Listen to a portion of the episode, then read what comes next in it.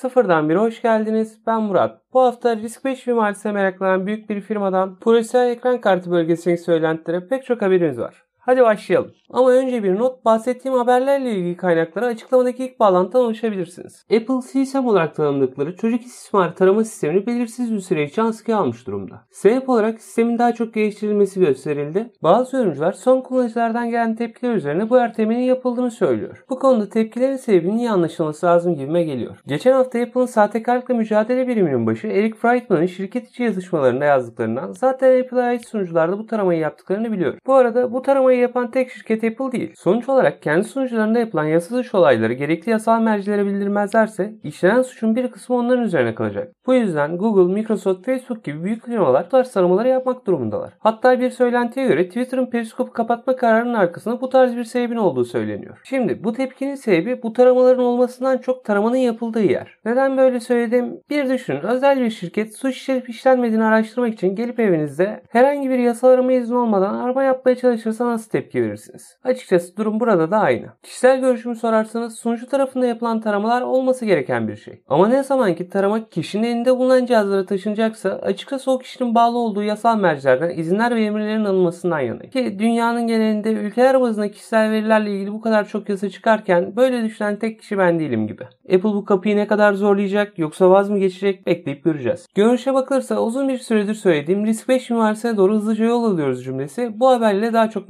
netlik kazanacak. Apple tarafından açılan bir iş pozisyonu var. Kaliforniya'da çalışacak risk 5 yüksek performans programcısı arıyorlarmış. Bunun pek bir anlamı olmayabilir ama büyük ihtimalle Apple ödediği telif ücretten kurtulmaya çalışıyor. Sebep ne olursa olsun. Açıkçası tek sorun olarak gördüğüm kavram risk 5 mimarisinde bir tarafta yapılan gelişimi diğer tarafa etki edecek diye bir şart yok. Yani bir şirketin yaptığı ya da bir araştırma grubunun yaptığı geliştirme bütüne yansıyacak mı? Açıkçası böyle bir şart yok. Bu sisteme en basit örnek olarak Linux'u gösterebiliriz. Çekirdek olarak bütün Linux'lar ortak ama son ürün olarak birbirlerinden çok farklılar. Aynı durum risk ve temelli işlemciler için de geçerli olacak. Ama açıkçası nasıl Linux sisteminde belli standartlar oluştuysa bu sistemlere belli standartlar oluşacaktır. Sadece ne kadar süreceğini bilmiyoruz. Ama görünen o ki 2030'lara ulaşmadan RISC-V mimarisi oldukça yaygınlaşmış olacak. Söylentilere bakılırsa Intel 12. nesil işlemcileri 19 Kasım'da satışa çıkartacakmış. İşlemcilerin resmi olarak tanıtımının ise 27-28 Ekim tarihlerinde yapılacak olan Intel Innovation sunumunda yapılması bekleniyor. AMD'nin profesyonel kullanım amaçlı ürettiği MI serisi oldukça ilginç haberlerle anılır oldu. MI200 ile ilgili çok çipli kartlara geçileceğinden bahsetmiştim. Şimdi daha MI200'ler yüzünü göstermeden bir sonraki nesille ilgili bir haber ortaya çıktı. Görünen o ki AMD Intel'e yaptığı işlemci baskısının bir benzerini Nvidia'ya yapmaya hazırlanıyor. Bilgiye göre MI300 2 grafik işlemci yerine 4 grafik işlemci ile piyasaya çıkacakmış. Hızlı haberlere bakacak olursak Teknofest, Havacılık, Uzay ve Teknoloji Festivali 21-26 Eylül tarihleri arasında İstanbul Atatürk Havalimanı'nda yapılacak. Bu sene 35 farklı kategoride yarışma var. İlgilenenleri hatırlatayım. Almanya telefon üreticilerinin zorunlu güvenlik güncellemesi yayınlama süresini 7 seneye çıkartmak için diğer Avrupa Birliği üyesi ülkelerle görüşüyormuş. Şu anda genel olarak telefonların güncelleme alma süresi 2,5-3 yıl arası.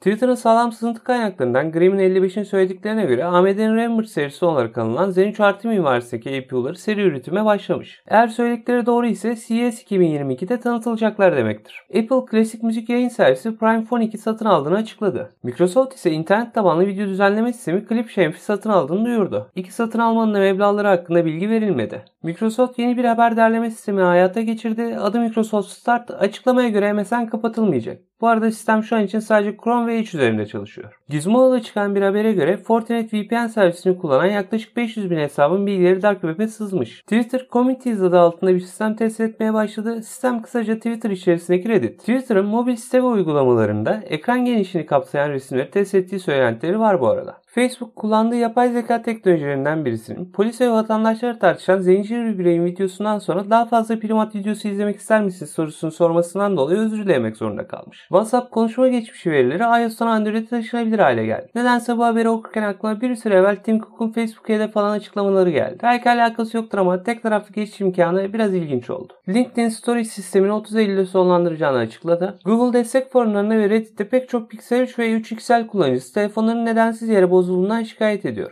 Google tarafından bir açıklama ne yazık ki yok. VentureBeat'te çıkan bir habere göre 2021'in ilk yarısındaki DDoS saldırılarının ortalama süresi 6.1 dakikaymış. Bu haftanın Epic Games'teki ücretsiz oyunları Nioh The Complete Edition ve Sheltered. Bu haftalık benden bu kadar. Eğer bu konularla ilgilenen tanıdıklarınız varsa paylaşırsanız sevinirim. Haftaya cumartesi ben yine buradayım. Beklerim.